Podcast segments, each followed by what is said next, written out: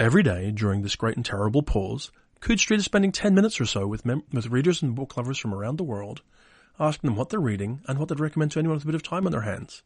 Today I'm spending 10 minutes or so with critically acclaimed, multiple award-winning, best-selling writer and editor Jack Dann, who joins me from the far side of Australia. Hello, Jack. From the far side, here I am.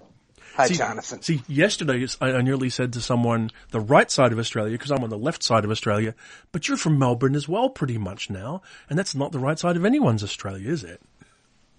Yeah, it's it's it's become home. Oddly enough, uh, I go back to the states and uh, I know how everything works, but uh, it's starting to feel odd after 817 years being here in uh, Australia with my Australian accent. Your Australian accent. well, I, I, guess eventually yeah, anywhere can begin to feel like home. And of course, you've settled in, you've made friends and loved ones. Let me ask you this. How, how's this crazy time we're in treating you? How are you? Are you sort of functioning, reading, working, all that kind of thing? Well, I had some I had some eye surgery, so that cut down on the reading. but I'm I'm reading again. Uh, I'm writing. You know, I'm at the farm. Uh, it feels like nothing has really changed, and yet everything has changed. Uh, I, I, guess it's the difference be- between, you know, you know, George Martin used to call me the hermit of Binghamton. There's a difference between deciding to stay home yeah. and having to stay home. Yes, that is very true. And, you know, I mean, I know where you are down, sort of down towards the bottom corner of Australia there. And I know it's beautiful and I know where you are is stunning. But even so, when you're behind windows and you can't go out too much, or at least when you can't go and socialize, it's got to drive you a little bad. Yeah. Yeah, because I mean we're so far out here, as you know. I mean, I, you know, I can go out and wander around in the fields, but uh, although I'm zooming uh, and and contacting people uh, that I haven't seen in 20 years, so uh, it goes both ways. I don't know. so let me ask you this question as part of what we're here for. What are you reading at the moment, if anything, and critically, is it any good? Okay, uh, you know, let me give you a book that I reread every 10 or 20 years being a young guy. Uh, and I recommend this to any writer or artist who's feeling that he's out there and that no one gives a shit. Uh, it's a book by uh, Jean Dutourd, and it's called Pluche or the Love of Art. It's a, it's a it's a novel about uh, about an artist who, uh, you know, like, like a day by day memoir. And he's not famous. He's just good. And it will just make you feel better. I also just read an anthology that I did an introduction, uh, one of the introductions, uh, by a guy named Jonathan Strahan. Yeah. Strange guy. Mm-hmm. Uh, and that's, that, that's your best of Lafferty. I thought that was a terrific read. Yeah, I mean, taking me out of it, I mean, Ray is a was a wonderful, eccentric, interesting, strange writer, and the stories there are all terrific. They really are. Yeah, it was a great collection, and I just did. Uh, I just did an introduction uh, to uh, Kate Wilhelm's uh, uh, two-volume collection for the uh, Masters of Science Fiction series that Centipede Press is doing which, and it's a, ter- it's a terrific collection, but I fear that it's uh, already sold out. Well, I mean, I always hope that those sort of things will be made available, maybe in ebook as well, so that readers yeah. can find them and enjoy them. Let me ask you, since I mean, Kate Wilhelm's a great touchstone, um, and some of our, you know, our relationship times crosses over there in odd ways. But let me ask you, what is it about Kate Wilhelm in 2020 to you that keeps her readable? I think she's she, she was a deep writer. Uh, she she wrote uh, I think it was her, it, it was her sense of psychological truth, which, uh, which she expresses through fiction. Uh, I mean, some of her stuff is, is horrifying simply because, uh, of the way she juxtaposes the strange and weird and the absolutely normal. Like, like one of the stories, uh, it was written during the Vietnam era and, uh, it's about, uh, it's about a, a, a squad of soldiers going through a town and wrecking absolute havoc. Except the town is in Midwest Ohio. And it just scares the crap out of you because it just, it, it just, it just brings it home in, in, you know, so immediately. I'm, I'm struck that for all that Kate wrote some wonderful and award-winning fiction, stories like Forever Yours, Anna, I think, or uh, it was the title of one, one of the stories. There's Strangers, Strangeness, Charm and Spin, The Winter Beach, bunch of Yeah, stories. yeah. I, I kind of feel like she never quite got the recognition she totally deserved. I don't think she did either. Uh, I mean, you know, she she did. Uh, she started, uh, you know, uh, uh, Clarion and affected uh, an, enor- an enormous amount of writers.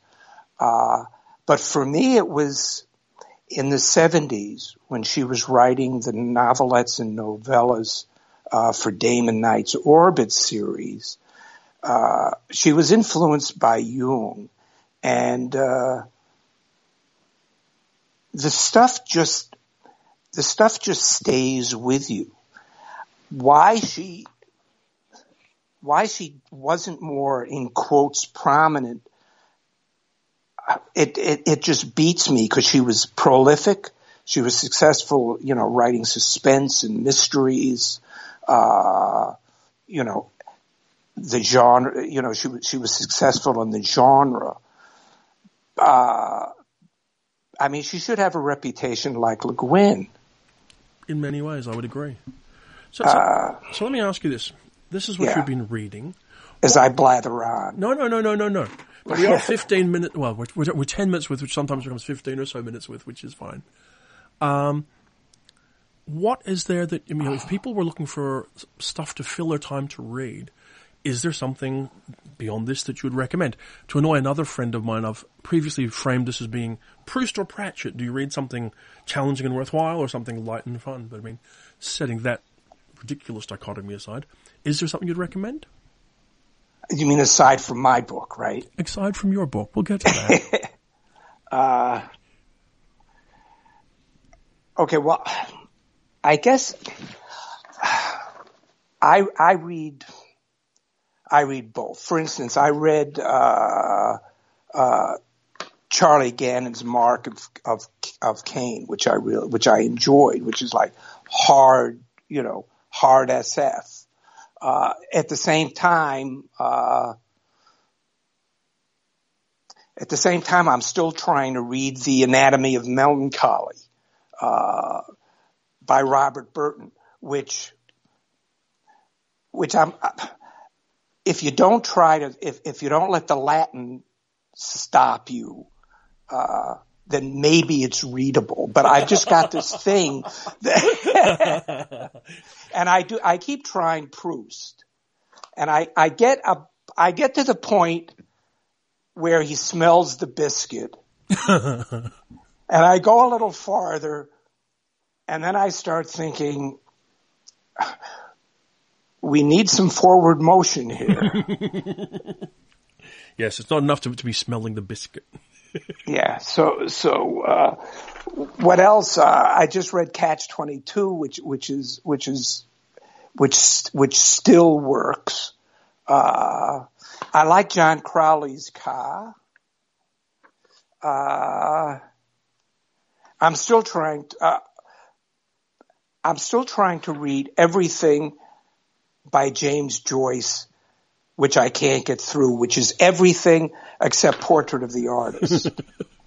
and I read that when I was like 12 or 13. and it was like my life. So, uh, okay. Uh, is how, how's that? That's brilliant. So let me ask you this then. Obviously, you're a gentleman of leisure now. You're enjoying rural Victoria, sweeping views, oceans, all sort of thing. No time for, for work at all. Is there any what, what have you been doing? Do you have any any workout that that, re, that readers could be looking out for? The new novel. Sorry, buddy.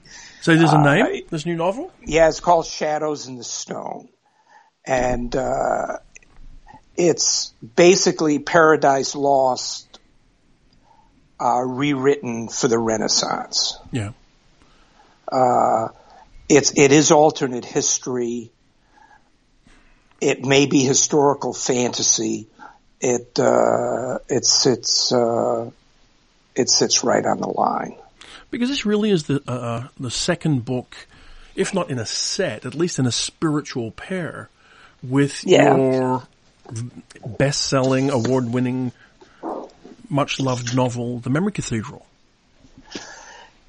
Yeah, I, in a sense, I consider it. I do consider it, and how do I say this? Uh, it's an emotional sequel, mm-hmm. and uh, and and some of the characters. Uh, I, I, I, plucked one or two characters from the Memory Cathedral. Uh, and uh, it's a very different book. In a way, I think it's uh, it's it's a more complex book in certain ways uh, than than than the Memory Cathedral. And uh, Look, you know where it started. Uh, you know, George Martin is, we, we sort of came up together in the old days. It's a shame that he didn't make it, but you know, some, some writers fall by the they wayside. fall by the wayside.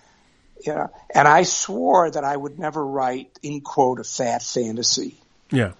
And I, you know, and I think that was the wrong thing for me to, uh, to think about because as soon as I said that, I started thinking in terms of writing, you know, uh, a book on that uh, on that kind of scale. Yeah. Which, of course, I thought would be, you know, uh, you know, more than one book. Yeah. But the characters dictated what it was going to be. Yeah. And uh, so, I mean, remember Cathedral came back, came out a while ago. It was a huge success around the world. When did yeah. Shadow and the Stone become something you were working on? I have to figure, unfortunately, uh, about six years per book. uh, so, it's been a little while. So somewhere, somewhere around so the, the, so, the mid, middle of the last decade. Yeah, and uh, and I mean, I you know, I tied it into uh, to my PhD in that uh, uh, the University of Queensland, you know, paid me to, uh, you know, to initially write the book. And, uh, and what I found is that doing the actual thesis, the nonfiction side of it, uh, which I thought was going to be horrible, you know, it was, it was completely out of my comfort zone. Uh, and I really got into it. So, uh, I had to get special permission to, uh, uh, to go at a much longer length. so tell me, was there a moment when you had, you had to elevator pitch the book, when you had to say something, this is what Shadows in the Stone is? That's my elevator pitch. Uh, it's Paradise Lost in the in, in the Renaissance. uh, Which is great. You know that that that's that's how that's how I would uh, that's how I would that's how I would that would be the first line if I if if I was you know in L.A. Uh, doing the thing. Uh, I mean, one of the main one of the main characters is John Dee, and uh, and I, I had I had some I had some material that that is not easily accessible. I have one of uh, uh, one of John Dee's books that was reprinted only once in the 70s and it was done in like 1500 copies. So when I was doing spells and all the crazy stuff, I was actually using Dee's material. Uh, Sounds fascinating. So this and, is and part of the book, yeah. yeah. sorry. No, no, you go. No, I was going to say that part of the book takes place uh, uh, in the U.S. during the Civil War, the American Civil War, uh, and, uh, mo- and and and some of it takes place in Palestine, uh, where the Dead Sea Scrolls were found, but the majority takes place in uh, in Florence and Venice. Wonderful. So if anyone, So I, I there- tried writing it. Yeah. yeah No, no, I say no. I tried writing it as as as uh, I wanted it to work on the level of an of an action story with all the layers underneath it. Okay, enough promo from from No, your old not at all. here. I was just going to say though. I mean, just so that anyone who's listening, who's listening, you know, people who are listening, understand that Shadows in the Stone is out now. There'll be a link in the show notes. They'll be able to get it from the publisher who is IFWG in Australia, and you can get it on Amazon, uh, Apple, you, anywhere you you know. anywhere good books see- are sold. That's right. Exactly. I wanted to say that, but you see, I'm I'm so subtle No. I. let us not. Let us not. Let, let us admit that you know this. If the purpose of this conversation is not to sell books, to some degree, the podcast is, and if if we can join the reader who needs to read Shadows in the Stone up with a copy of it, then that sounds like a very good way to spend a little bit of time today.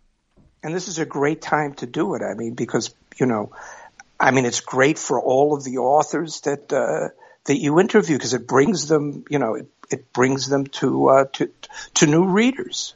And, and readers need books. And I'm, I'm convinced Yeah. there are readers out there who need this one. But for the moment, Jack Dann, thank you so very much for making the time to talk to me today. It was my pleasure.